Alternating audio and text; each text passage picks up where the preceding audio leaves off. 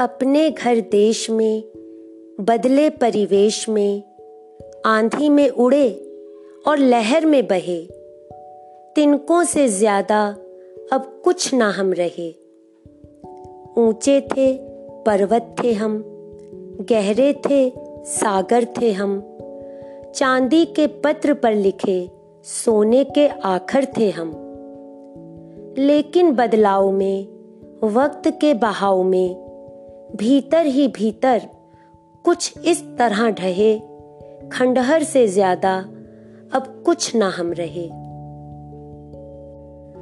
प्रख्यात गीतकार एवं कवि पंडित श्री कृष्ण तिवारी जी ने जीवन की सच्चाई कही है। वक्त के बहाव में कभी कभी सब कुछ बह जाता है, ढह जाता है और हम टूट कर बिखर कर रह जाते हैं।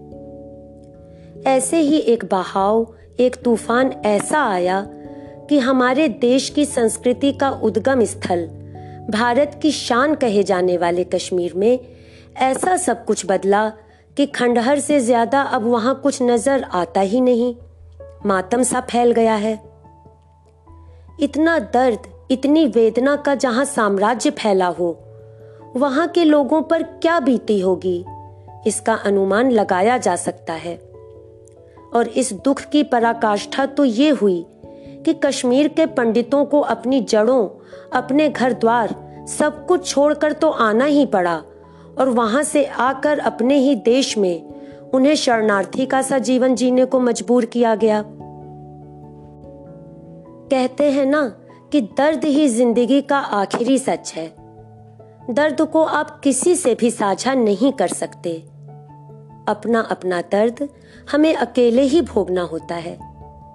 लेकिन कुछ दर्द ऐसे होते हैं जो किसी एक या दो या चार के हिस्से ही नहीं आते, बल्कि लाखों लोग जिसकी चपेट में आते हैं और पीढ़ियाँ तक उसका दर्द झेलती रहती हैं। ऐसा ही एक दर्द कश्मीर विस्थापितों का भी है, जिन्होंने तीन दशक से अधिक समय बीत जाने के बाद आज भी सुकून की सांस शायद नहीं ली है। क्योंकि अपनी जड़ों से तो वे उखाड़ ही दिए गए हैं। सब कुछ गंवा कर भी इतनी विपरीत परिस्थितियों में जीने को मजबूर इन लोगों की व्यथा दिल को झकझोर कर रख देती है। और लगता है कि काश कुछ ऐसा होता कि हम इनके लिए कुछ कर पाते।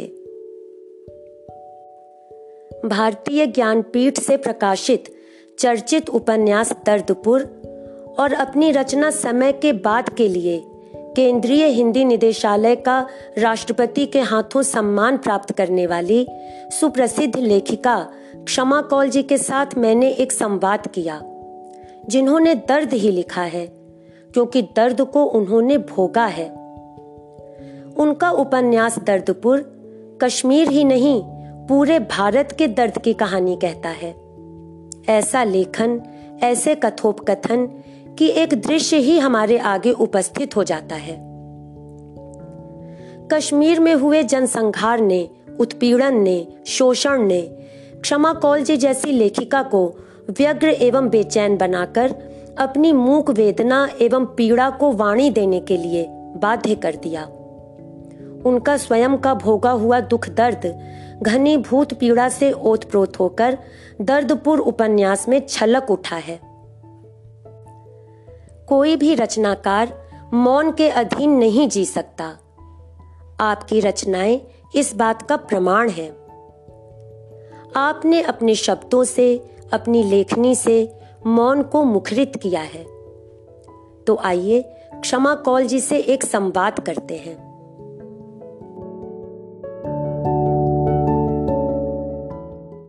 हाँ जी, नमस्ते मैम।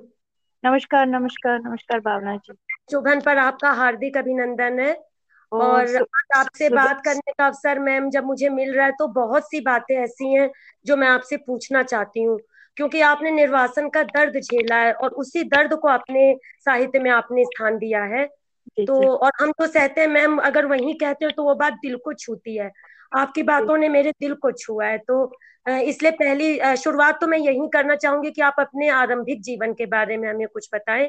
अपने शैशव कुछ स्मृतियाँ अगर आप बताना चाहें तो। सबसे पहले आपको बहुत बहुत धन्यवाद और चुभन को बहुत धन्यवाद। और नाम कितना सुंदर रखा है कि चुभन। जी मैम चुभने जो, वाले भी खाते हैं ना हाँ हाँ नहीं जो और जो बातें आपको ना प्रभावित करे प्रभाव दें वो भी चुभन का ही अर्थ है। बिल्कुल मैम। तो आपने मुझे प्रारंभिक जीवन के बारे में पूछा तो मैं तो मेरा जन्म श्रीनगर कश्मीर में हुआ वास्तव में मैं एक कश्मीर के एक जो गाँव है बारामूला डिस्ट्रिक्ट में पड़ता है वो सीर जागीर जिसके जी, जी. साथ जिसका टाउन जो है वो सुबह वो सोपोर पड़ता है बीच में वो गाँव है जी. तो वहाँ पर मेरा जन्म हुआ है वो एक मतलब मेरा गाँव जो है ना मेरे माता पिता दोनों एक ही गाँव के थे आ, उसके बाद व्यवसाय के कारण व्यवसाय के कारणों से मेरे ताऊ जी एक जॉइंट फैमिली हुआ करती थी उन दिनों तो जी, वो श्रीनगर आ गए अपने व्यवसाय के लिए तो उस कारण हम वो लोग जो कश्मीर आए मतलब श्रीनगर आए और श्रीनगर में मेरा जन्म हुआ आ, अपने माता पिता के तीसरे बच्चे के रूप में। तो ये मेरा जन्म और वही मेरी फिर पढ़ाई भी शुरू हो गई। तो ये ये मेरे माता पिता है ये मेरा जन्म स्थान है। तो अब आगे क्या बोलूँ मैं? आगे आप मैं पूछने में भी दर्द होता है वाकई में आ, आप लोगों को सब कुछ छोड़कर आना पड़ा तो कुछ ना कुछ यादें क्या बहुत सारी यादें हाँ, होंगी हाँ, जो मुझे हाँ हाँ। अभी जैसे जैसे ही मैंने जो है ना जिसे कहते होश संभाला। जी। हालाँकि मेरा शैशव ठीक था अच्छा था कोई नहीं था लेकिन जो जो राजनीतिक सच्चाइयाँ थी वहाँ की जो सामाजिक सच्चाइयाँ थी उन्होंने मुझे बहुत दुख देना शुरू किया उनको मैंने समझना शुरू किया। मैं क्या हर जो हिंदू बच्चा वहाँ हुआ करता था वो इसी त्रास से गुजरना शुरू हो जाता था। यानी कि एक सुरंग हो है होती थी एक त्रास की जिससे हर हिंदू बच्चे को गुजरना होता था। वो उस सुरंग में हमारा इतिहास भी था और वर्तमान भी था और भविष्य भी कोई अच्छा ही नहीं था। तो वो स्मृतियों से भरा हुआ था आ, हमारे जनसंहार के हमारे सांस्कृतिक जिनोसाइड की स्मृतियों से भरा हुआ था जो हमने जैसे बच्चा सुनता है अपने वो कैसे जुड़ता है समय से? जी। तो वास्तव में हर व्यक्ति समय का एक समय की एक अगली लंबाई होता है। बिल्कुल। जैसे हम रस्सी बनाते हैं तो उसमें से जब घास खत्म हो जाता है अगला घास के तिनके लेकर उसको जोड़ते हैं वो लंबाई वो उसकी कंटिन्यूटी बनती है। जी जी। तो उस कंटिन्यूटी को के को रखते हुए बना बनाते हुए हमें ये पता चलता है कि जो पीछे हमारी कंटिन्यूटी थी वो क्या है? वो हमारा इतिहास होता है और जो वो इतिहास था वो पिछले एक हज़ार साल से बहुत भयानक था बल्कि रिसेंटली तो बहुत ही ज़्यादा खराब था। जैसे आज़ादी थी आज़ादी भी बस कहने की आज़ादी थी कोई और जीवन जीने के तौर पर हमें कुछ लग नहीं रहा था कि हम लोग आज़ाद है। तो ये ये सब बातें जो है इन सब बातों के आ, को समझते हुए हमारे होश आ, जो है आ गए हमें होश संभाले। तो उसमें स्मृतियाँ क्या थी कि स्मृतियाँ ये थी कि अभी अभी कबाइलियों का लूट हुआ मतलब पाकिस्तानी आए थे, सेना आई थी कबाइलियों के वेश में और उन्होंने बहुत बड़ा जिनोसाइड कर डाला था कश्मीरी हिंदुओं का। जो मेरी नानी का घर था, वो भी नया, कुछ नई झोंपड़ी बनी थी। उसने कहा कि पुरानी झोंपड़ी को वो लोग आकर जला गए। सारा सामान सब कुछ सब कुछ जो था सब खेत, खलिहान, उनमें क्या क्या तमाशे कहे गए थे, ये सारी कहानियाँ सुनने को मिली। तो अब आप समझ सकते हैं कि ये कैसा जीवन हमने शुरू किया, ये क्या, हम पर क्या इसका असर पड़ा होगा। और उन्हीं, जो हमारे आतताई थे, जो हमारे जन जो जिनोसाइड हम पर ढाने वाले थे, ये कहर ढाने वाले थे उनके साथ सेकुलरिज्म के साथ जीना था उनके साथ बड़े प्यार और मोहब्बत से जीना था और मोहब्बत तो हम ही हमारे ही तरफ़ से था। ये प्रश्न ये विडम्बनाएँ बहुत हम्म। भयानक थी बहुत ये तो मतलब ये तो कॉमन सेंस में नहीं आती थी मेरी। बिल्कुल बिल्कुल। मैं अपनी ही अब से बोलूँ कि और यही जो चीज़ है यही इसी चीज़ का जो है बीज जो है मेरी समझ में पड़ता गया क्या जी रहे हम। अच्छा नेचुरली तो राज्य प्रशासन स्टेट जो है वो जिम्मेदार होता है मनुष्यता का। लेकिन वो वो भी मुझे गैर जिम्मे तो वहाँ पर उल्टा ही सब कुछ हो रहा था। और उल्टा जो हो रहा था वही मानना था उसको सीधा मानना था। जी। यानी कम्युनलिज्म को सेकुलरिज्म मानना था। लोग जो लोकतंत्र नहीं था उसको लोकतंत्र मानना था। जी जो भेदभाव था उसको भेदभाव नहीं मानना था उसको समता माननी थी। तो ये सब था। तो इसी के साथ साथ हम बड़े होते गए। फिर जब हम स्कूल में गए तो स्कूल में पढ़ाया जाता था दुश्मन का गौरव। जी। शत्रु का गौरव। शत्रु की मनुष्यता। हद ये है कि शत्रु की मनुष्यता जी जी। और हमारा अपना जो जिस जिस संस्कृति से मैं थी उस संस्कृति की प्रताड़ना थी वहाँ। उस संस्कृति को छोटा दिखाना था वहाँ। और उसे बड़ा ही पिछड़ा और वो दिखाना था। और जो हिंसक संस्कृति थी वो बड़ी मानवीय थी। जी। वो संस्कृति मानवीय थी। अब आप खुद सोच सकते हैं जो एक सोचने वाला बच्चा हो समझने वाला बच्चा हो और झेलने वाला बच्चा हो वो कैसे समझेगा इन सब चीज़ों को? कैसे कितना डिप्रेशन में आएगा कि ये सब मेरे मेरे मेरे इस देश में हो क्या रहा? है मेरे इस जन्म स्थान में हो क्या रहा? है ये कैसा है? जो। हिंसा है वो अहिंसा कैसे है? जी। जो जो धर्म है वो अधर्म कैसे है? जो असंस्कृति है अपसंस्कृति है वो संस्कृति कैसे है? तो आप समझ सकते हैं कितने कितने भयानक प्रश्नों ने मेरे अंदर जगह बारा ली जिनका मुझे कहीं उत्तर ही नहीं मिल रहा था।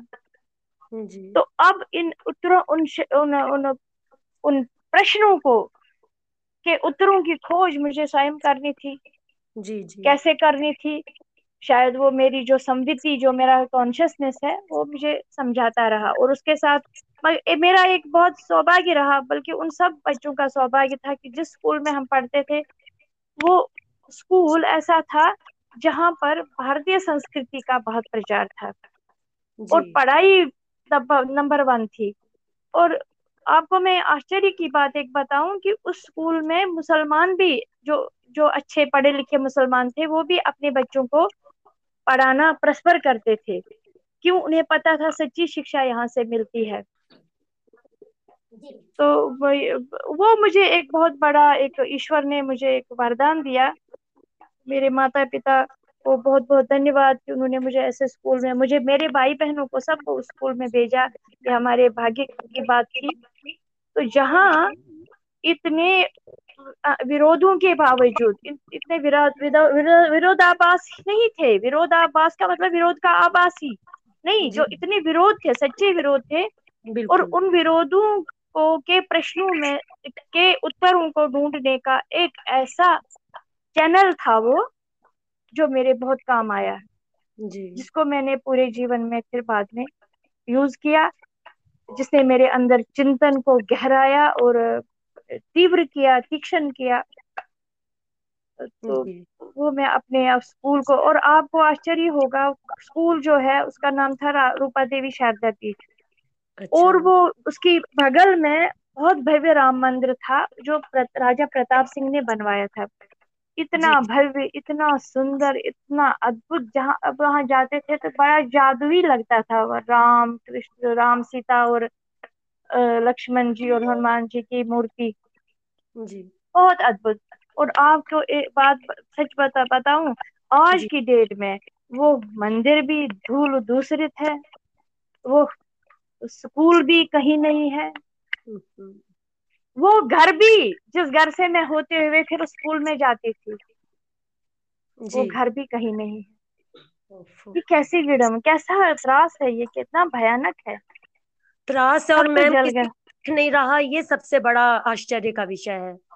हाँ। क्योंकि हमारे साथ कुछ गलत होता है तो हम अपने बड़ों की तरफ़ देखते हैं चाहे घर होता है परिवार होता है फिर हम बड़े होते हैं देश की जो प्रशासन होता है जो उसके हेड होते हैं उनकी तरफ़ देखते हैं। तो आप लोग किसकी तरफ़ देखो? कितनी मजबूरी तो, थी जी। वही तो वही तो मतलब आप बहुत सही कहा आपने कि जैसे प्रशासन होता है। लेकिन प्रशासन के तरफ़ से मैंने कहा ना वो विरोध की बातें थी। मतलब displacement of meaning of the words यानी सेकुलरिज्म वहाँ आपको सेकुलरिज्म मानना है जबकि है बड़ा जबकि है वहाँ जिहाद है वहाँ कम्युनलिज्म उसको आपको सेकुलरिज्म कहना है। और खुद को आपको खुद को कम्युनल मानना है। क्यों? क्योंकि आप हिंदू हो। आप खुद को कम्युनल मान ही लो। मान के ही चलो तभी आपका रास्ता ठीक रहेगा। तो जो कि फॉलो किया है मुझे लगता है पूरे भारत में वो फॉलो किया गया है। जी बिल्कुल। ये जो जो सारी असहजताएँ हैं जो अस, जो अप्राकृतिक चीज़ें हैं उनको प्राकृतिक करके माना गया और बड़े फिर मैंने जब थोड़ा थोड़ा बड़ी हो गई तो मैंने देखा कि दुहाइयाँ दे रहे हैं यहाँ अरे हमारे पास संविधान है हमारे। पास लोकतंत्र है मैंने देखा सब बेकार है वो तो है ही नहीं। जी। वो सब कुछ जो कुछ भी है चाहे संविधान है नहीं आप मुझे कहेंगे कि देखिए संविधान की बा, के बारे में मत बोलिए। मैं क्यों ना बोलूँ बताइए।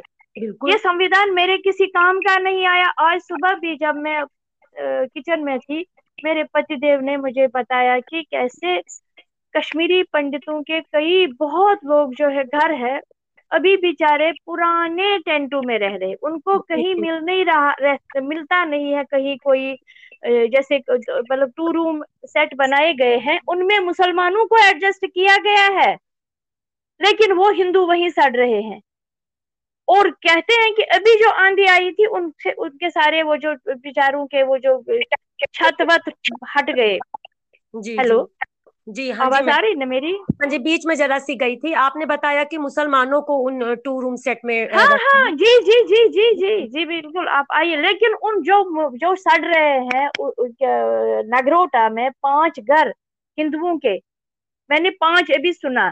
फिर मेरे बच्चे तो वो बोल रहे थे कि अरे कई मैंने जब मुझे मेरे एकदम भरसक आँसू आए रुके नहीं मेरे आँसू तो बोले तुम रो क्यों रही हो? ये इतने तो बहुत घर है। मैंने कहा फिर हमारा फ़र्ज़ हम क्या कर जब हम किसी के नहीं है फिर कम से कम आपस में आप एक दूसरे को तो हो जाओ भाई। ये हमारी हालत आज की डेट में भी है।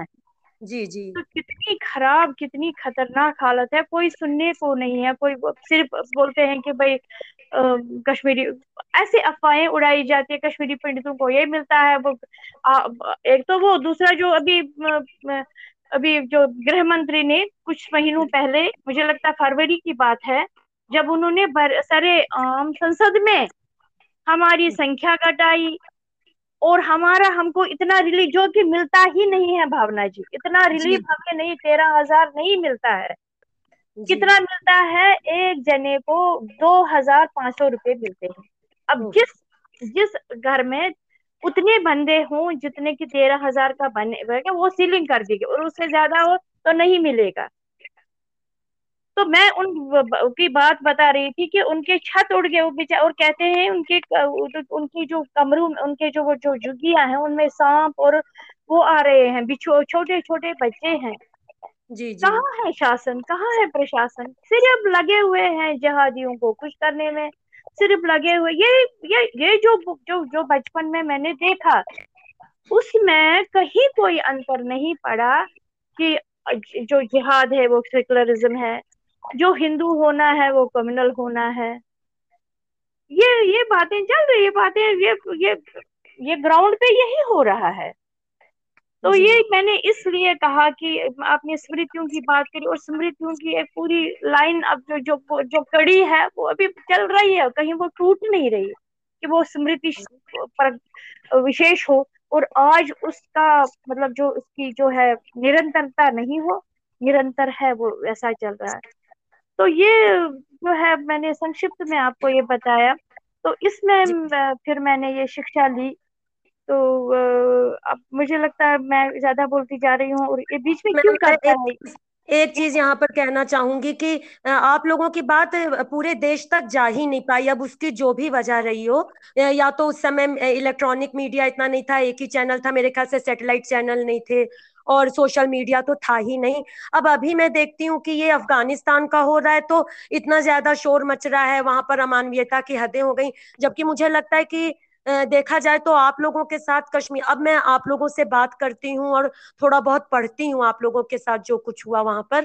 तो ऐसा लगता है कि शायद ये सदी की सबसे बड़ी त्रासदी है। अगर हम बहुत बड़ी बहुत, बहुत हाँ जी भारत जिनोसाइड की क्लासिक एग्ज़ाम्पल अगर है वो कश्मीरी हिंदू का जिनोसाइड है जो नब्बे में होना आतंक को हम इससे नहीं जोड़ सकते क्योंकि वो अलग परिस्थिति हाँ। हाँ वो अलग अलग परिस्थिति हाँ। जी क्योंकि देश का बंटवारा हुआ था तो उनसे ना जोड़िए अगर उनको छोड़ दीजिए तो ये शायद सदी की सबसे भयानक घटना है। भयानकतम भयानकतम हाँ, भयानकतम जी बिल्कुल। ये भारत के स्वतंत्र भारत अगर तथा कथित स्वतंत्र भारत का सबसे सबसे काला और क्रूरतम अध्याय अगर है तो वो है कश्मीरी हिंदुओं का जिनोसाइड जी बिल्कुल। और इसीलिए देखिए आपने कहा ना कि आज तो फिर भी सोशल मीडिया है वो है ये है। भावना जी आज सोशल मीडिया है तब भी जैसे जिन लोगों के बारे में सुबह मुझे पता पता चला। जी। जिनके पास खाने को नहीं है उनका जो वो जब छत उड़ गई लड़का उस, उसका वो उनका वो बेचारा उसके ठीक करने के लिए उठा और पता नहीं पेड़ से गिरा कर तो उसकी हड्डियाँ वड्डियाँ टूट गई। बोलिए उस परिवार की हालत क्या होगी? और कोई सुध लेने को नहीं है कोई पूछने को नहीं है तो आज के सोशल मीडिया के दौर में भी ऐसा क्यों है?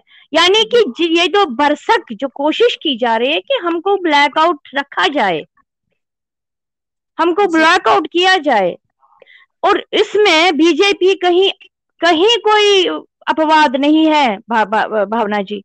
बीजेपी उसमें भी वो उसी तरह से काम कर रही है जिस तरह से कांग्रेस कर रही थी। कहीं कुछ नहीं है। हाँ 370 उठ गया। लोगों को ये ऊपर ऊपर से पता चला जी 370 भी जी उठ गया। लेकिन अगर उठ गया उसके बाद जो काम करने थे भारत सरकार को वहाँ जी। वो करने में क्यों असफल हो रहे हैं? अभी तक वो रिजा ही रहे हैं उनको। अभी तक वो उनसे उनकी चिरौरियाँ कर रहे हैं कि तुम बस एक्सेप्ट करो कि तीन सौ सत्तर हट गया। तुम उनको मार मार के भारतीय बनाया जा रहा है जो वो कभी नहीं होंगे और जितना उनको प्यार से वो भारतीय बनाने की कोशिश करेंगे भावना जी उतना ही वो सिर चढ़ेंगे। भारत के संसाधनों से वो भारत को खत्म करने के काम जानते हैं। उसमें सफलता का की गारंटी भी उनको पता चल रही है। क्यों? क्योंकि भारत का जो शासन है जो संविधान है जो कुछ भी है वो सब लिज लिजा है। वो भुरभुरा है। उसमें कोई दम नहीं। महबूबा मुफ्ती उधर तालिबान उधर हो आ गए हैं भगवान में और महबूबा मुफ्ती ने तालिबानों के पैरल वहाँ मोर्चा लिया है कि देखो तालिबान आ गए अब सुधर जाओ। ऐसे बोल बोलते। अरे आप इस महबूबा भट्टी का काम क्यों नहीं तमाम कर रहे रखो इसको अंधेरी कोठरी में। जी। Who the hell she is if she is hurting the nation नहीं क्या मैं गलत कह रही हूँ? नहीं नहीं बिल्कुल ठीक कह रही लेकिन उसको उल्टा उसको मीडिया की लाइमलाइट मिल रही है। उल्टा उसकी बातें उसके बयान हाईलाइट हो रहे हैं।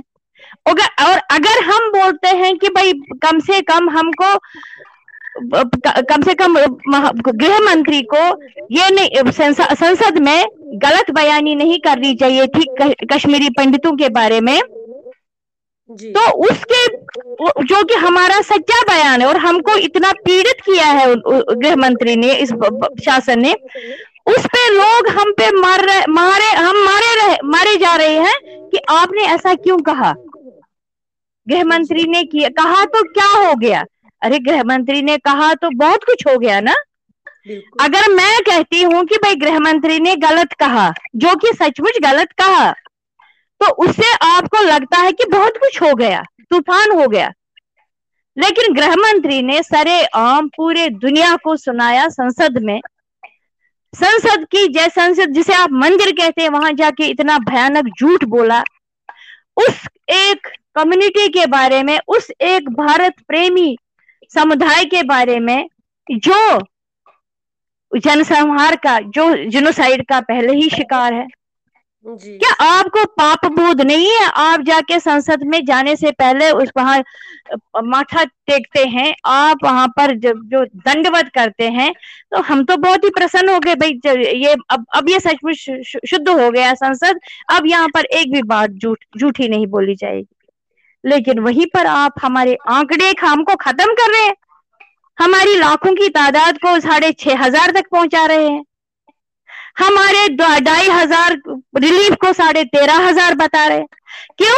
क्योंकि आपको पता है कि अब हम इसके खिलाफ बोलेंगे तो आपके ही चेले चपाटे बोलेंगे, गृह मंत्री ने कहा झूठ तो कहा कोई बात नहीं। जाके कहीं मरो, सहो इसको। और दूसरी बात ये जो सारा झूठ कह के गृह मंत्री क्या वो अपील नहीं कर रहा? वो वो वो कश्मीरी जहादियों को ये चैन और सुख नहीं दे रहा कि देखो इन कश्मीरियों को जो आपसे मिटे नहीं जो किसी से मिटे नहीं उनको मैं कागजों में मिटा डालूँगा। जी, जी। वो लाखों है मैं हज़ारों में कर दूँगा। तुम चिंता मत करो मैं तुम्हारी मैं जहादियों मैं तुम्हारे साथ हूँ।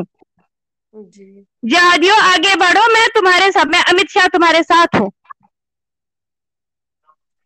और मैं ऐसा दो... क्यों हो रहा है मैम? ये नहीं समझ आता वही तुष्टिकरण की नीति जो हमारी तुष्टि तुष्टि तुष्टि तुष्टि तुष्टि। हिंदू अब अब अब अब बताइए तथा कथित हिंदुत्व वाला राज है इस समय और हिंदू की क्या कदर है? हिंदू की जान की कोई कदर? हिंदू है ही नहीं कुछ। आप तो आप तो गजवाई हिंद का, वो करते हैं। उसको उसको योगदान, उसको सहूलियत दे रहे हैं। उसको एम्पावर कर रहे हैं। उसका पथ प्रशस्त कर रहे हैं। मुझे ये कहने में कोई चूक ये नहीं है। मैं एक लेखक हूँ और मेरा युद्ध लेखन के ज़रिए ही चलेगा। और लेखक होने के नाते मेरा पूरा दायित्व बनता है। मैं एक एक बात कह दू सच्ची। बिल्कुल। आप मुझे क्या करोगे भैया? मैं तो जिनोसाइड की शिकार हूँ। उठा के मुझे रेल में डालो मेरे मुझे फांसी में चढ़ा दो। मुझे बहुत अच्छा लगेगा कि मैं अंत तक सच हूँ। क्योंकि मैं भावना जी यहाँ आपको कहना चाहती हूँ कि आप तो हमने तो अपने मैंने तो अपने जीवन वगैरह से शुरू किया और लेखन की बात करनी थी मुझे। तो मैं ही ये बात अब आगे बढ़ाती हूँ इस तरह से कि जैसे जैसे मैं लेखन करती थी कश्मीर में जी, और लेखन गंभीर लेखन मेरा वही शुरू हुआ था जी, कश्मीर में ही। और जब ये जब ये जो कुछ भी था जो भी सच्चाइयाँ थी उसको बोलने में हमें भी परहेज ही कर रहे थे क्योंकि चलो जीते तो थे वहाँ। जी। डर तो था वहाँ जैसे तैसे हमने अपनी टेक्निक बनाई थी कि कैसे हम इनमें रहेंगे। बहुत कुछ सह के चुप रह के यही खुश रहे इस तरह से। लेकिन वो भी मतलब उन्होंने ये कहा कि तुम लोग इतना सहोगे हमें ये भी पसंद नहीं। जी। तुम्हारे इतने सदगुण है हम इन सदगुरुओं के लिए भी तुमको खत्म करेंगे मार डालेंगे। तो अल्टीमेटली जो हुआ तो पूरा वो जो कहते पृथ्वी पलट गई जिनोसाइड हुआ और हमें वहाँ से निका, निकाला गया। मार मार के निकाला गया। बहुत लोग जैसे मैं भी मैं पहली मार्च को आई हूँ वहाँ से उन्नीस जनवरी को नहीं क्योंकि मैंने सोचा नहीं होगा कुछ ना कुछ तो होगा कुछ ना कुछ तो होगा कुछ ना कुछ तो होगा। लेकिन जब अंततः ऐसी स्थिति जो मैंने अपनी कहानियों में लिखा है तो वो सारा किस्सा तो वो अपने साहित्य में लिखा है। फिर हम्म। फिर रहा नहीं चाह रहा कि अब मुझे हमें निकलना ही पड़ा। और उसके बाद जब मैंने सोचा जब मेरे पास कुछ भी ना था तब मेरे पास ये अनुभव थे ये स्मृतियाँ थी और ये शरीर था इसके अंदर बुद्धि थी उसके अंदर आत्मा थी मेरी इंद्रियाँ थी। मैंने सोचा मेरे पास तो बहुत बड़ी दौलत है बहुत बड़ा खजाना है और इसको तब मैंने सोचा कि मैं जीवित क्यों बच गई? जीवित बच गई क्यों? जितने भी हम लोगों में से जीवित बच गए मैंने सोचा वो सब इसलिए बच गए कि आप बाहर आओ और लड़ो। कैसे लड़ो? जो भी तुम्हारे पास आयुध है उससे लड़ो। जी। और मेरे पास मैंने सोचा मैं लेखन मेरा आयुध है कलम मेरी आयुध है और शुरू हो जाओ। और उस समय मैंने सोचा कि बस अब एक बात भी ऐसी नहीं कहनी है जो कि सच नहीं है जो जो बिल्कुल जो विरोध है। जी जी। जो जो आप, आपके लोकतंत्र की आपके तथाकथित लोकतंत्र की परिभाषा के अंदर वो नहीं आता है मैं क्या करूँ? यह तुम्हारा सिर दर्द है। आप उसको ब्लैक आउट करेंगे। करो जी जहाँ तक मर्ज़ी करो। लेकिन मुझे जिसने बचाया मेरी पूरी आस्था मेरा पूरा संवाद उसके साथ है वो कुछ करेगा वो तुम्हारा भी चाह रहा है। देखो तुम रहस्य को मानो ना मानो रहस्य तो है हर एक का जीवन। नहीं तो जी आया कब आया आता कैसे यहाँ इस संसार में बना रहता है? बिल्कुल। और फिर जाता नहीं मरता नहीं। जहाँ तक जब तक मरण है जीवन का तब तक रहस्य है तब तक आप कुछ नहीं कर सकते इस रहस्य का। तो ये रहस्य किसके पास है जिसके पास है उस सबसे उसी से हम सब संबोधित है। बिल्कुल। कि मुझे जो सच दिखता है मुझे जो ये नंगा सच मुझे कहना है। और तब मैंने लिटरेचर इन एग्जाइल शुरू किया लिखना। और आपको क्या बताऊँ मैं इससे पहले तो अग्निशेखर का जो कविता संग्रह था किसी भी समय वो तो उन्होंने कश्मीर में ही लिखा था उसमें भी प्रोमोनिशन की कविताएँ थी। जी, जी. लेकिन जो सिद्ध शुद्ध शुद्ध विस्थापन जिसे कहते हैं एग्जाइल का लिटरेचर वो मेरी डायरी से ही शुरू हुआ। अच्छा। समय के बाद। और उसके बाद मैंने ठीक से समझना, समझने की, हर पल मैंने लगाया समझने में कि क्या जी रहे हैं हम? क्या देश है ये? क्या है वो सारी व्यवस्थाएँ? और, जो और किसका गुणगान है? ये यहाँ हो रहा है। और तब मैंने देखा कि पार्टीशन अभी अभी जो हुआ है। और पार्टीशन में जो लोग खतरनाक, बहुत बड़ा जिनोसाइड तो वो था। जी जी। वो तो इतना भयानक वैश्विक लेकिन अब उसमें ये जैसे आप ही ने कहा कि चलो दो एक, एक देश जो है खंडित हुआ था दो उसमें दो मतलब वो देश ही चला गया था। वो भूखंड ही आपका चला गया। मगर मगर एक बात है जिन्होंने वो भूखंड को तोड़ा और उस जिनोसाइड का कारण बने वो नेता उन नेताओं को किसने वो इजाज़त दी थी? किसने वो उनको वो दिया था कि भाई आप ऐसा करो? जी। लोगों को अपने घरों से आप आदेश करो कि भाई ठीक है ये जी हम ये किसके आदेश से तुमने दिया था? क्या उन लोगों से आपने आदेश लिया था? जी। तो ये ये जो सवाल है ये कभी किसी ने किए ही नहीं। उसके बाद जो पार्टीशन को लेकर थोड़ा बहुत छुटपुट कथाएँ आ गई वो सेक्युलरिज्म वो छदम सेक्युलरिज्म से ऐसे लैस है भावना जी। मुझे शर्म आती है बड़ा अमृता प्रीतम अमृता प्रीतम वो तो लव जहाद की बातें कहती है। लव जहाद की बातें लिखी है उसने बाद में। जी पिंजर उनका इतना प्रसिद्ध हुआ अरे की बिल्कुल और और नहीं त्रासदी कहो और उसको लव जहाद में उसको फिर उसमें फिर वो वही बात कहो आप कि मुसलमान सेकुलर है और हिंदू कम्युनल है। हम्म। पिंजर को गोली मारो आप उसका वो जो सारे एक्ट उसके सारे अच्छा दूसरा वो जो यशपाल है। जी। आपका साहनी? जी समझ ये ये सबने सबने इसमें वो भगार लगाई है सेकुलरिज्म की। भगार क्या? पूरा मसाला वही है। जो सच्चा जो सच्चा सच्चाई है सो घटनाओं का जो त्रास है जो मैंने सुना है महिलाओं से जी जी। जो बिल्कुल ग्रास रूट की महिलाएँ जिनका साहित्य से कोई लेना देना नहीं जिनका राजनीति से कोई लेना दे उनके अंदर को एक स्त्री को मैंने प्रश्न करते सुना उसने मुझसे प्रश्न किया जो मेरा आगामी उपन्यास है भावना जी मूर्ति भंजन नाम से प्रभात प्रकाशन से आ रहा है उसमें ये प्रश्न मैंने अच्छे तरह से उठाया है। हालाँकि मैं मैं से थोड़ा एडिट करवाया गया लेकिन सच में वो वो शायद एडिटिंग के लायक नहीं था उसे एडिट करना नहीं चाहिए था। तो उस खैर मैंने उसमें फिर मैंने छोड़ा चलो उपन्यास कहीं ज़्यादा लंबा ना हो जाए। लेकिन वहाँ मुझे एक ये मेरे ये मेरे अनुभव में आया है। तो आप अब जब आप अब अगर आप उपन्यास पढ़ेंगी मुझे लगता है पढ़ना चाहिए। तो तो वो मुझसे पूछती है वो मुझे पूछती है मुझे ये बताइए इन लोगों ने नेहरू और गांधी को किसने इजाज़त दी थी कि तुम इन लोगों को तबाह करो? बोलती है मेरी माँ हमारे साथ ही निकली भागने के लिए लेकिन फिर मिली ही नहीं हम्म, हम्म। और वो छोटी सी बच्ची थी। ये बताइए ना, ये कितना भयानक त्रास है। जिसने कुछ किया ही नहीं, उसी को कल को बोलते हो, अब चलो जी। और कभी कभी ये चीज़ें सुन के मुझे भय लगता है कि कल को कल को कोई बोले, भाई चलो उठो जी, ये जी पाकिस्तान जी वो हो गया, ये जी ये हो गया। किसने बोला? जी जो फलाना मंत्री है, उसने इजाज़त निकाली। ये जो मतलब ये आज्ञा कर दी। ये आपने बहुत सही बात कही मैम कि उस समय भी इतने मतलब आपके अब राजनीतिक किन किन रा, कैसी राजनीति में अब सुरक्षित है? और कोई पूछ नहीं सकता कि ऐसा कैसे कोई पूछ ही तो नहीं सकता कोई पूछ ही नहीं सकता। किसी को पूछना नहीं चाहिए आपकी किताब छपेगी नहीं।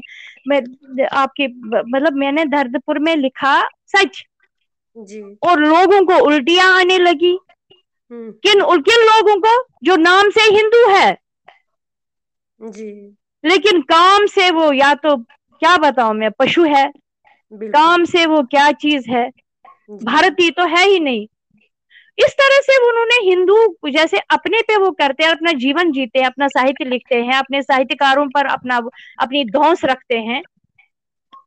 तो उससे वो ये उससे संदेश ही देते हैं कि हिंदू मत हो। नाम भले हिंदू का रखो मगर काम हिंदू वाले मत करो। जी। अरे राम हिंदू तो पूरी मानवता का प्रतीक है। हिंदू तो पूरी मानवता का संरक्षण है संरक्षक है। नहीं मैम हिंदू की भाषा ये हो गई है ना कि वो त्याग करे वो इन सब चीज़ों को ना माने वो अपने धर्म को छोड़कर दूसरों का सम्मान करे। मैं वही तो कह रही हूँ वही तो कह रही हूँ ना।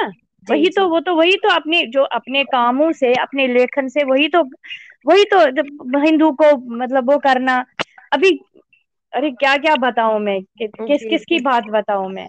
जी। अरे लेखक जो थे इतनी भयानक बातें क्या क्या बताऊँ? फिर मुझे कोई बहुत लोग बोलते हैं मुझे तो किसी एक, एक बड़ी लेखिका ने बोला कि तुम्हारे अरे तुम्हारे तुम्हें तुम्हारी बस में चले तो तुम हम सबको मार डालो। अरे कहा मारा मैंने मुझे मारा गया तुमने मुझे मारा। तुमने मुझे मारा मेरी उपेक्षा करके। तुमने मुझे मारा मेरी शत्रु का साथ दे करके। भले तेरा नाम हिंदू हो। तू किस काम की लेखिका? तू किस काम का लेखक? तू तो इस देश का गद्दार है, बहुत बड़ा। और इस देश का, इस देश की संस्कृति का, इस देश के क्षेत्रीय संरक्षण का अगर कोई कहीं पर कोई वकालत करता है तो वो विस्थापित साहित्य वो निर्वासन साहित्य करता है जो कश्मीर से निकला है। जो कश्मीर से लिखा जा रहा है। जी। तो ये जो जब हमारा निर्वासन हुआ तब जाके मुझे ये समझ में आया कि how I have to start now fresh with my literature तो उसके बाद मैंने दर्दपुर लिखा और दर्दपुर को कितना परेशान किया गया। मैं क्या बताऊँ? उसको डंप किया गया। उसको उस वर्ष जिस वर्ष वो मुझे सबसे ज़्यादा ज्ञानपीठ की रॉयल्टी उस वर्ष मिली। उस और मतलब ये बोलने में भी वो चूके नहीं। कहीं मतलब कहीं ना कहीं कानून में मेरे मेरे और मेरे पति देव के डाला कि भाई ये तो ये कहा ये किताब तो साहित्य अकेडमी उस साल का रिज़र्व करती थी। कर, मतलब मिलना ही था लेकिन नहीं ना मिलता। मैंने भी कहा हाँ नहीं ना मिलता। क्यों? क्योंकि मैं हिंदू हूँ ना और हिंदू के रूप में ही जी रही हूँ। सच्चे भारतीय के रूप में जी रही हूँ। जी। सच्ची भारतीय हूँ। भारतीय की भारतीय संस्कृति की संरक्षण को की वकालत करती हूँ। हिंदू होने को पाप या उज्जड़ या गवार या कम्युनल नहीं मानती हूँ। और मुसलमान को जहादी आतंकवादी कम्युनल कट्टर और देशद्रोही ये सब मानती हूँ। क्यों? क्योंकि वो मेरे सामने प्रूव हुआ।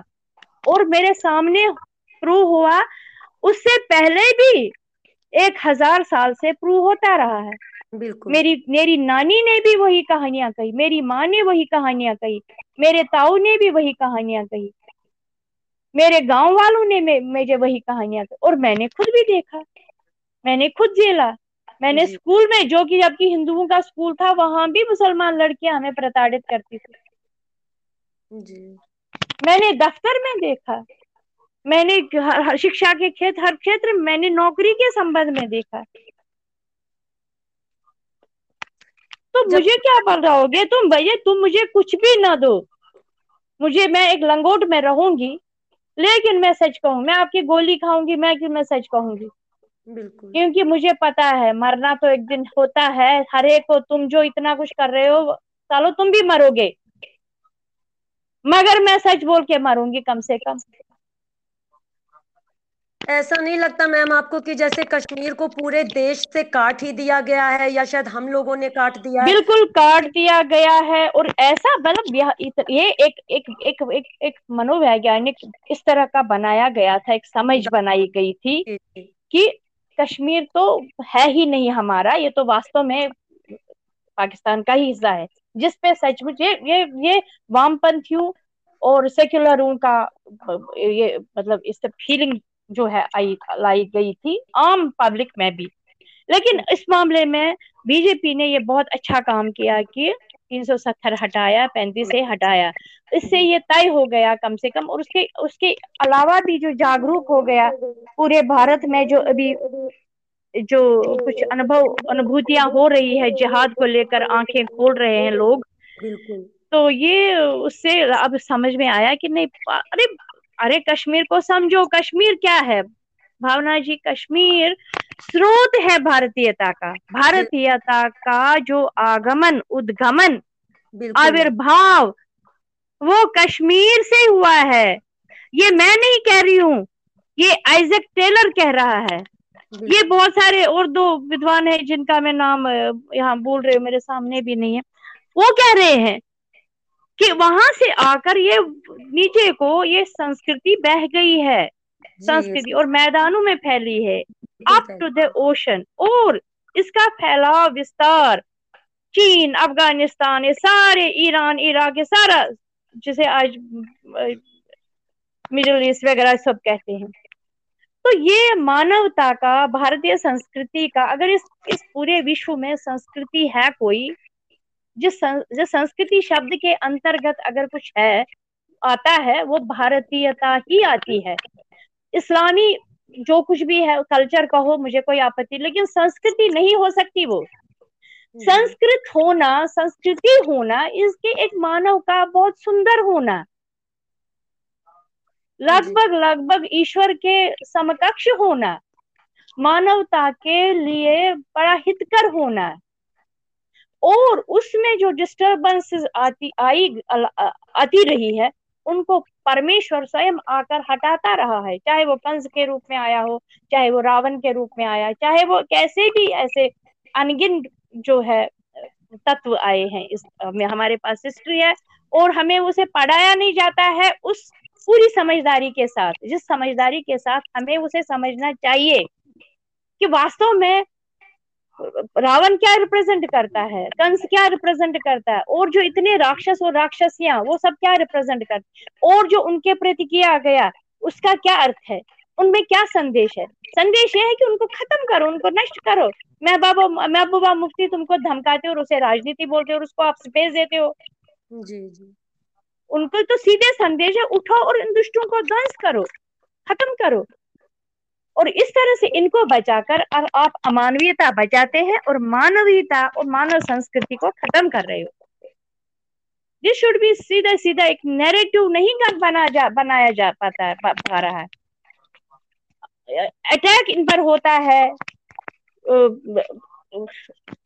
लेकिन मतलब झूठे नैरेटिव से घड़े हुए नैरेटिव से जैसे अभी मैं आपको एग्जांपल दूँ तालिबान और आरएसएस जी जी। आरएसएस कितना कुछ कहती है भैया वो कहती है कि आप पचास साल साल तो आप छोड़ ही दो देवी देवताओं की पूजा करना। तो ठीक है वो तो सूट करता है ना जिहाद को। बिल्कुल। हाँ?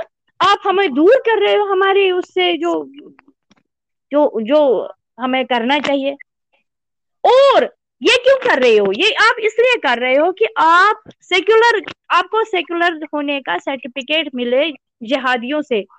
और जितना आप उनके कदमों में गिर पड़ोगे आर एस एस उतना ही वो आपको जलाद आपको तालिबानी, आपको पता नहीं क्या क्या बोलेंगे।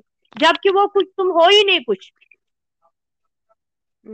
उल्टा इसमें कोई शक नहीं जब कोई आपदाएँ आती है तो आप पहले आते हो सेवा करते हो और मुसलमानों की सेवा सबसे ज़्यादा करते हो।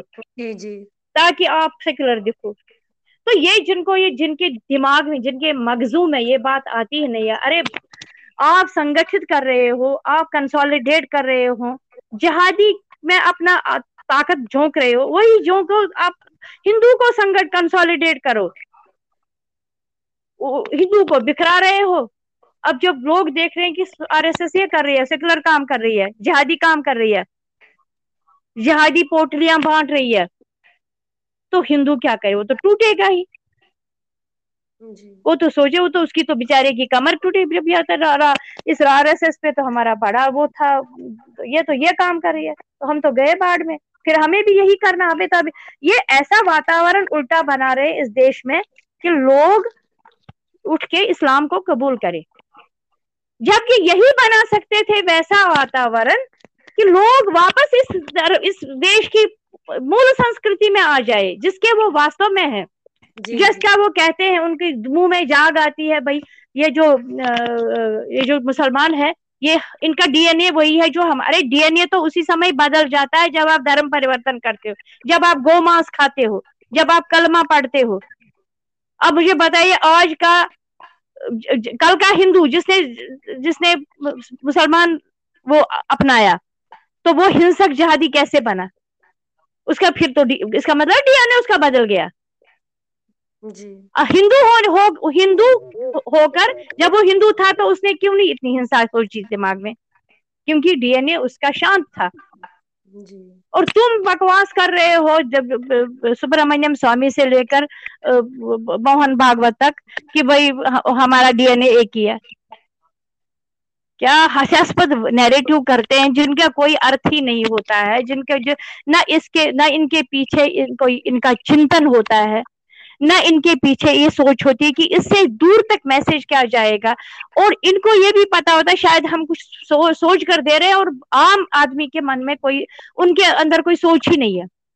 ये आपने बड़ी बात कही मैम चिंतन की बहुत कमी है। और दूसरी क्या बात है कि आ, हमें ना हम झूठे दर्प में जीते हैं। मतलब हमें अपनी सभ्यता पर संस्कृति पर बड़ा गर्व है कि इसका तो कभी भी नाश नहीं हो सकता हम कुछ भी करें। लेकिन आज हम एक बार सोच हाँ हाँ यही ये ये भी बहुत गलत बात है अरे हमारा कुछ नहीं कोई बिगाड़े को, बिगड़ बिगड़ के आ रहा है अब देखते जाओ।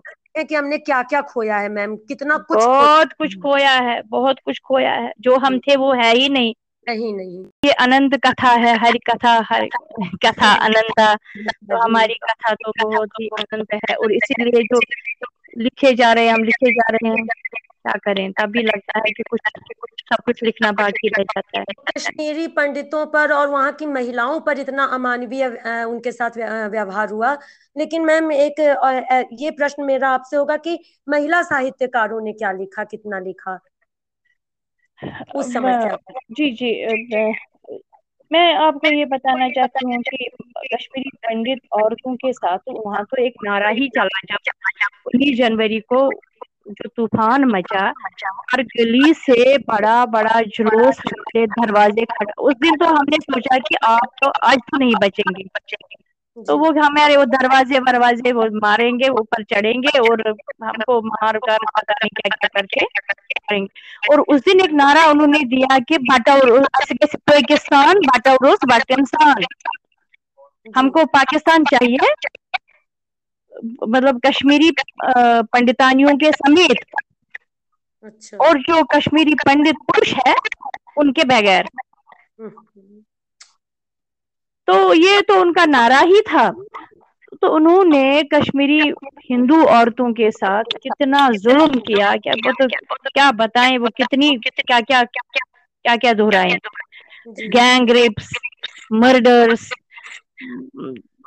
तूफ़ान मचाया तूफ़ान मचाया। तो इसीलिए जो है क्यों बस भागना तो जाना तो, तो अनिवार्य बन गया। शायद हम लोगों तक क्यों नहीं पहुँचे? मुझे तो खुद इस बात का बड़ा दुख है और मैं तो एक बात कहने में बिल्कुल संकोच नहीं करूँगी कि कश्मीरी पंडितों के निर्वासन के बाद पूरे देश से ही उन्हें घोर उपेक्षा मिली। वो घोर उपेक्षा घोर उपेक्षा। तो इसीलिए ना क्योंकि देश का वातावरण ही ऐसा बनाया गया था ना कि हिंदू के बारे मत बोलो हिंदू का पक्ष मत लो मुसलमानों का पक्ष हिंदू का पक्ष के नाम पर जो अत्याचार हुए वो तो शर्मनाक है उनको तो जाने ही दीजिए। लेकिन अपने देश के लोगों ने हम सबने हाँ। अगर थोड़ा भी साथ दिया होता तो शायद आप लोग का समय कुछ कम कठिन भी बिल्कुल बिल्कुल बिल्कुल बिल्कुल बिल्कुल बात का तो नेट में क्या क्या बोला जाता है? आप वहीं मरे क्यों नहीं? आपने वहाँ लड़ा क्यों नहीं? हाँ। अरे बड़ी बड़ी बेवकूफ़ बातें। और ये भी बोलते हैं नेट में बहुत सारे मूर्ख लोग कि जवाहरलाल नेहरू आप ही का था। अरे जवाहरलाल नेहरू अब पता नहीं कौन था क्या था मुझे क्या हमें क्या पता? उसका दंड आप हमें क्यों दे रहे हो? अगर हम इस बात में भी इस बात के लिए भी हम उपेक्षित हो गए कि हमें ब्राह्मण माना गया पंडित माना। पंडित तो हम पंडित का अर्थ होता है जो हु नोज़ जिसको कुछ पता है जिसको ज्ञान हो। और पंडित हाँ, पंडित तो कोई भी जात का व्यक्ति हो शूद्र भी पंडित हो सकता है। इफ़ यू नो थिंग्स अब नामदेव आपके आप कबीर था। कबीर तो महापंडित था। जी। उससे ऐसा पंडित कौन था? तो नामदेव तो महापंडित था। उस जैसा पंडित जिसे जिसे पूरे ब्रह्मांड की पता थी जो उस पूरे ब्रह्मांड में ईश्वर के सम्मुख व्याप्त था लेकिन जो आप ब्राह्मण का टैग हमारे साथ लगाते हो, वो ऐसे ब्राह्मण हम है ही नहीं कि जो हमें बचाओ जिसको हम मतलब जिन्हें अस्पष्टता की बीमारी हो। कश्मीरी पंडित, कश्मीरी ब्राह्मण एक ऐसी मतलब ऐसा समुदाय है इस पूरे विश्व में, जो जाति विहीन है। जिन्होंने कभी जात पात माना ही नहीं, इसका इसकी गवाही आपको अभिनव गुप्त क्या है वो तंत्रालोक देगा, उनका शैव आगम देगा पूरा। आपको राजधानी शुरू ही होती है इसी चीज़ से, कि आप कोई भी कर्म करो, लेकिन आपका ब्रह्म ब्रह्मण तो अक्षुण है। ब्राह्मण होना क्या होता है? ब्राह्मण होना तो जीव हो, जिसमें आत्मा है। जिसमें जिसमें शिव अंश है जो शिव है। तो आप ही नहीं ये तो ये, ये परेशानियाँ ढाई हम तो वैसे है ही नहीं। हम तो किसी अभी अब देख लीजिए हमारे साथ जैसे हमारे घर में कोई काम करने आएगा वो किसी भी जाति का और उससे फिर बाद में कमेंट सुनो पर कश्मीरी पंडित कितने अच्छे वो कुछ वो कुछ जानते ही नहीं वो हमको हिंदू मानते हैं। तो मैंने कहा हिंदू क्यों नहीं मानेंगे? हाँ वो ही आप हमारी ताकत तो अपनी ताकत में जोड़ने के बजाय घटाने का ये जो काम करते हैं अपनी दुर्बुद्धि से अपनी मूर्खता से। तो इस मामले में आप बताइए हिंदू का हिंदू पॉलिटिकली कितना कॉन्शियस है कितना अचेत है? और हिंदुत्व की बात किया रहता है वो करता है ये कर ऐसे ही हिंदू आपके आर एस एस में है? जी जी। don't know really how to fight back who can't strategize तो ये ये बड़ी प्रॉब्लम थी हमारी उपेक्षा का तो बहुत तो अभी भी चल रहा है। जी जी। वो भी चल रहा है। शायद ना कि तीस साल से अधिक हो रहे हैं मैम अभी तक चल रहा है। ये चल रहा है। और ये बहुत बड़ा अभिशाप है हिंदू पर हिंदुस्तान पर। मैं, मैं तो भगवान से प्रार्थना करती हूँ कि अधिकार से मुक्त कर दो भारत को। और इनको एक दृष्टि दे दो एक एक बहुत स्पष्ट और साफ़ और जो अभेद अभेद भेदभावहीन दृष्टि दो इनको संगठित करो ताकि ये अपने भूमि की अपने देखिए भूमि से ही संस्कृति है भूमि के बिना संस्कृति कुछ नहीं है। बिल्कुल। हमारी कहीं कश्मीरी संस्कृति उस कश्मीर पर्टिकुलर क्षेत्र के कारण है। हमारे जो, शिवरात्रि का त्योहार होता है उसमें वैसी वैसी चीज़ों से हमें शिव और पार्वती की पूजा करनी होती है जो आपको वही मिलेंगी। जी। संसार में और कहीं नहीं मिलेंगी। तो दैट मीन्स कि वो कितना उस क्षेत्र को कितना ज़रूरी होना हमारे पास ताकि हम उस संस्कृति को हम अपने ईश्वर को के साथ जुड़े रहे हम अपनी आत्मा के साथ जुड़े रहे तो ये ये जो है क्षेत्र की महिमा ये अपने अपने भूमि की महिमा अपनी संस्कृति की महिमा ये जैसे वृंदावन है तो कृष्ण है। जी। है ना?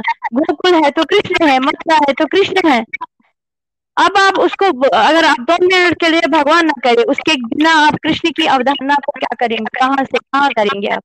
बिल्कुल। अयोध्या है तो राम है। बिल्कुल मैम। मिथिला है तो राम है। चित्रकूट है तो राम है। तो राम की रक्षा करनी है तो आपको अयोध्या की रक्षा कर राम की रक्षा करनी है तो आपको राम तो वैसे सर्वव्यापक है लेकिन ये जो ये तो एक ये तो देखिए ये आ, ये जैसे हमारे हमारा जो पूरे मस्तिष्क मतलब नख पैर के नख से लेकर शिखा तक का पूरा एक शरीर जो है, एक बंधा हुआ है, एक तभी ये शरीर है। नहीं तो अपंग होगा। तो इसी तरह से ये जो पूरा ब्रह्मांड है, आपके हाथों में सौंपा गया है, इसको नक्षिक पूरे नक्श शिक तक आपको रक्षा करनी है। रक्षा हो गई होगी आपके ईश्वर की भी, आपके राम की भी, आपके कृष्ण की भी, आपके शिव की भी। ये चीज़ें नहीं समझाई जाती है ना कोई धर्म गुरु समझाता है ना कोई आ, ना कोई ऐसा इंटेलेक्चुअली समझाता है। मैंने आज ये आजकल ये फ़ैशन देखा है कि बड़े वो जो तंत्र की साधना करने वाले लोग आजकल तंत्र साधना करवाते हैं। और बहुतों को मैंने सुना जो ओशो की नकल कर आप कृपया अपना मज़हब और पता नहीं बुद्धि बाहर रखिए जो उनके पास अपना धर्म यानी कीप योर रिलीजन एंड ये जो है आपका जो इंटेलेक्ट है ना वो बाहर छोड़ के आइए। अरे इंटेलेक्चुअल ठीक है लेकिन अपना धर्म क्यों? जिस धर्म की जहाँ धर्म है से ही तो आपने तंत्र का पूरा आपका तो आपकी शब्दावली वहीं से आई है। आपके जो सारे साधना के जो उपकरण है उसी से जब आप कुंडलिनी की बात करते हैं वो किसी दूसरे किसी मज़हब किसी धर्म अन्य धर्म से नहीं आए हैं। वो पर्टिकुलर धर्म के हैं। कुंडलिनी शब्द ही मैं सनातन धर्म से आया है। अब सनातन धर्म को बाहर छोड़ो फिर अंदर आओ। अगर आप किसी को बोलो कि भाई आप मज़हब इत्यादि बाहर छोड़ो तो फिर आओ अलग बात है। क्यों? क्योंकि उसे ऐसी ट्रेनिंग लेनी है जिसकी टेक्निक जिसकी जो जो उसके इंस्ट्रूमेंट्स है वो सनातन धर्म में से है। जी। तो ये बड़ी बड़ी सूक्ष्म चीज़ें हैं जिन्हें देखिए इन्होंने इतने मदरसे बनाए हैं। अभी मैं पढ़ रही थी कहीं केरला में हज़ारों मदरसे काम कर रहे हैं।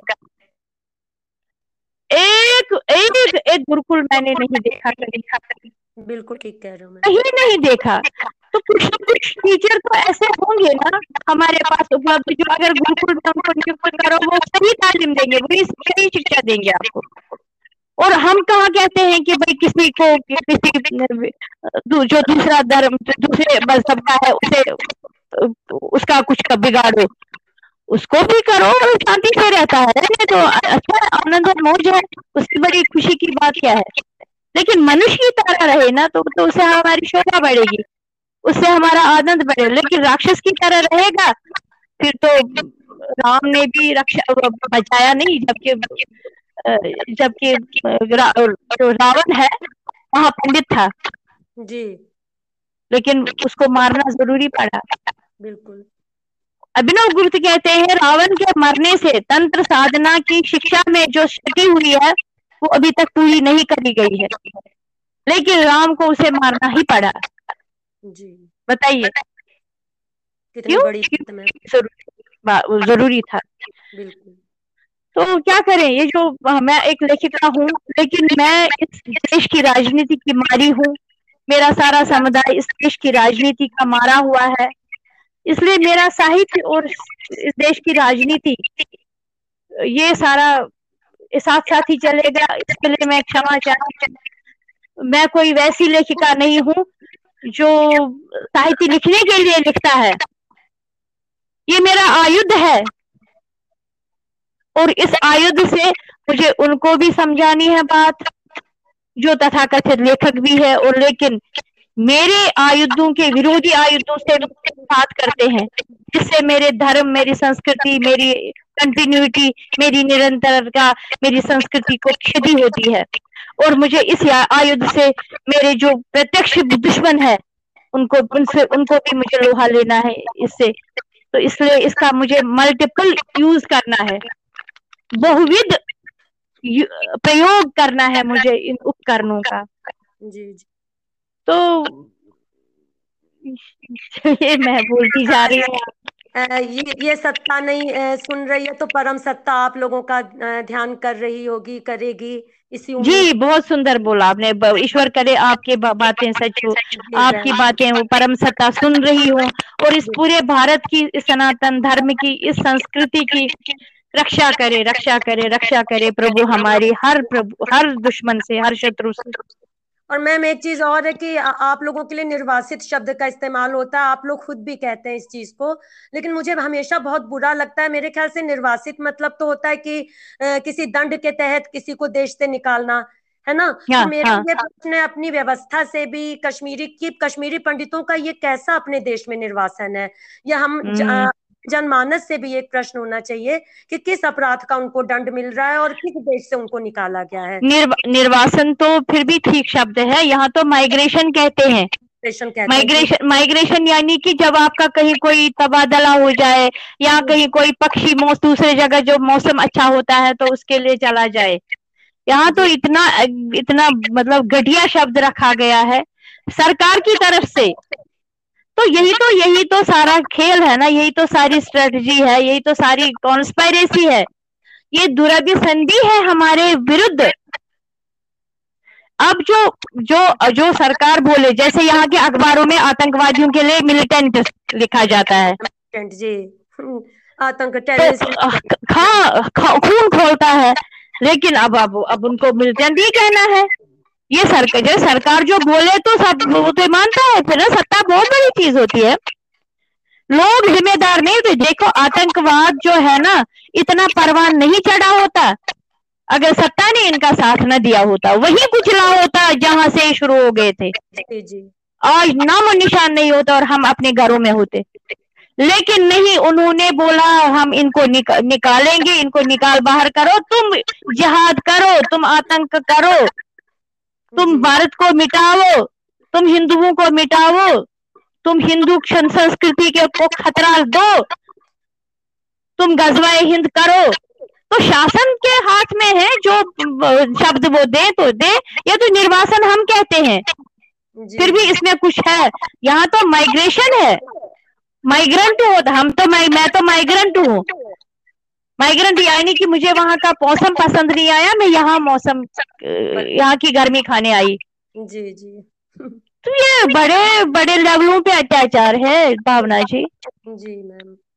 इससे तो हमारा ही माथा खराब हो जाता है फिर फिर तो सोचते हैं कि बस हम मैं विस्मृति में चला जाऊँ। चलिए मैम हमारी बातें अगर सुन रहे हो तो जो भी सुन रहा है मैं तो यही चाहूँगी कि हम थोड़ा सा सोचें तभी कुछ कर सकेंगे कि ऐसा तो हम में से किसी के साथ भी हो सकता है जैसे हालात अब बन रहे हैं। अरे पूरे भारत का इसी पे इसी इस समय उस पर है मतलब क्या कहें इस कगार पर है। पूरा भारत इसी कगार पर है। जी। तो भारत की रक्षा करे भगवान करे राम राम करे। जी बिल्कुल। जिसके भी साथ गलत है लेकिन अब जब हो रहा है तो उस बात को कहने में तो कोई डर नहीं होना चाहिए और ना ही कोई दिक्कत होनी चाहिए। नहीं डर क्यों होगा? बिल्कुल नहीं डर होना चाहिए। तो मैम थोड़ा अलग विषय पे थोड़ा सा आए मैं आप एक आखिरी प्रश्न आपसे ये करना चाहूँगी। जी।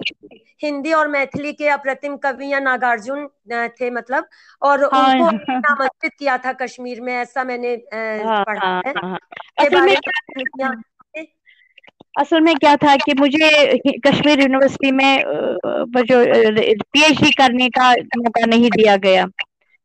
तो फिर मुझे अपने को वहाँ पर रजिस्टर करना पड़ा पटना में। पटना में मेरे गुरु जो थे वो नंद किशोर नावल बने। जी जी। जो हिंदी के बहुत बड़े आलोचक लेखक थे। विद्वान थे। तो उनके उनके घर में आए हुए थे नागार्जुन वहाँ मेरी मुलाकात उनसे हुई। जी। तो फिर काफ़ी परिचय गहरा हो गया। मेरे साथ मेरी माँ थी और मेरी माँ को उन्होंने बोला कि तू तो पूर्व जन्म की मेरी बेटी है। अरे वाह जी। अब जो कुछ भी था वो सब भगवान जानता है वो क्या पता लेकिन बहुत वो बहुत ही वो अलग से बोलने का सारा मंजर है। तो फिर उन्होंने स्वयं कहा कि मैं क्षमा तुम्हारे घर आना चाहता हूँ। तो मैंने कहा आ जाइए। तो कुछ महीनों के बाद वो मेरे पास आए कश्मीर और महीना भर वहाँ रहे और फिर वहाँ गोष्ठियाँ होती रही बहुत कुछ होता रहा और उन्होंने कश्मीर के माहौल को देखा। जी जी। तो बड़े ही परेशान हो गए। बहुत परेशान हो गए। और फिर आपको मैं बहुत ज़बरदस्त बात कहना चाहती हूँ कि उस समय उन्होंने ये कहा कि कश्मीर तो बुरी हालत में है और भारत को इसे वापस प्राप्त करना चाहिए। यानी कि उसको समझ में आ गया, यहाँ तो सब कुछ निज़ाम मुस्तफ़ा चल ही रहा है। तो ये हिंदू यहाँ कैसे रह रहे इन्हीं का कमाल है। जी। और फिर जब फिर जब हमारा वो हुआ वहाँ एक्सोडस हुआ जी तो फिर मैं फिर उन्होंने सुना कि मैं शरणार्थी शिविर हूँ मैं हूँ और उसके बाद एक मैंने शकरपुर में एक कमरा लिया था वहाँ पर थी। तो शरणार्थी शिविर में भी मिलने आए थे। तो फिर मुझसे एक दिन उन्होंने मेरे दफ्तर चले आए पता कर करके और बोले कि अब मैं अपनी बेटी से मेरे साथ मेरी माँ थी वहाँ आए। तो तब तक मुझे जो वामपंथी लेखन का बड़ा वो कुछ खतरनाक तजुर्बा हो गया था। बल्कि एक लेखक से मिलकर मुझे तो बहुत ही लगा था जब उसने ये कहा था क्या करें भाई? क्यों ना मुसलमान ही हो जाए?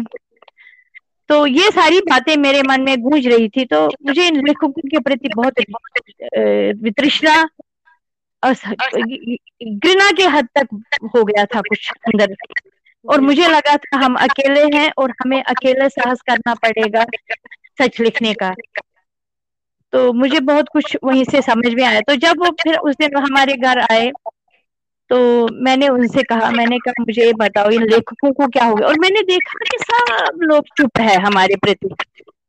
हम दरा हम सड़कों पर थे, हम दुनिया भर के कम्युनिटी हॉलों को शरणार्थी शिविरों में बनाया गया कन्वर्ट किया गया था।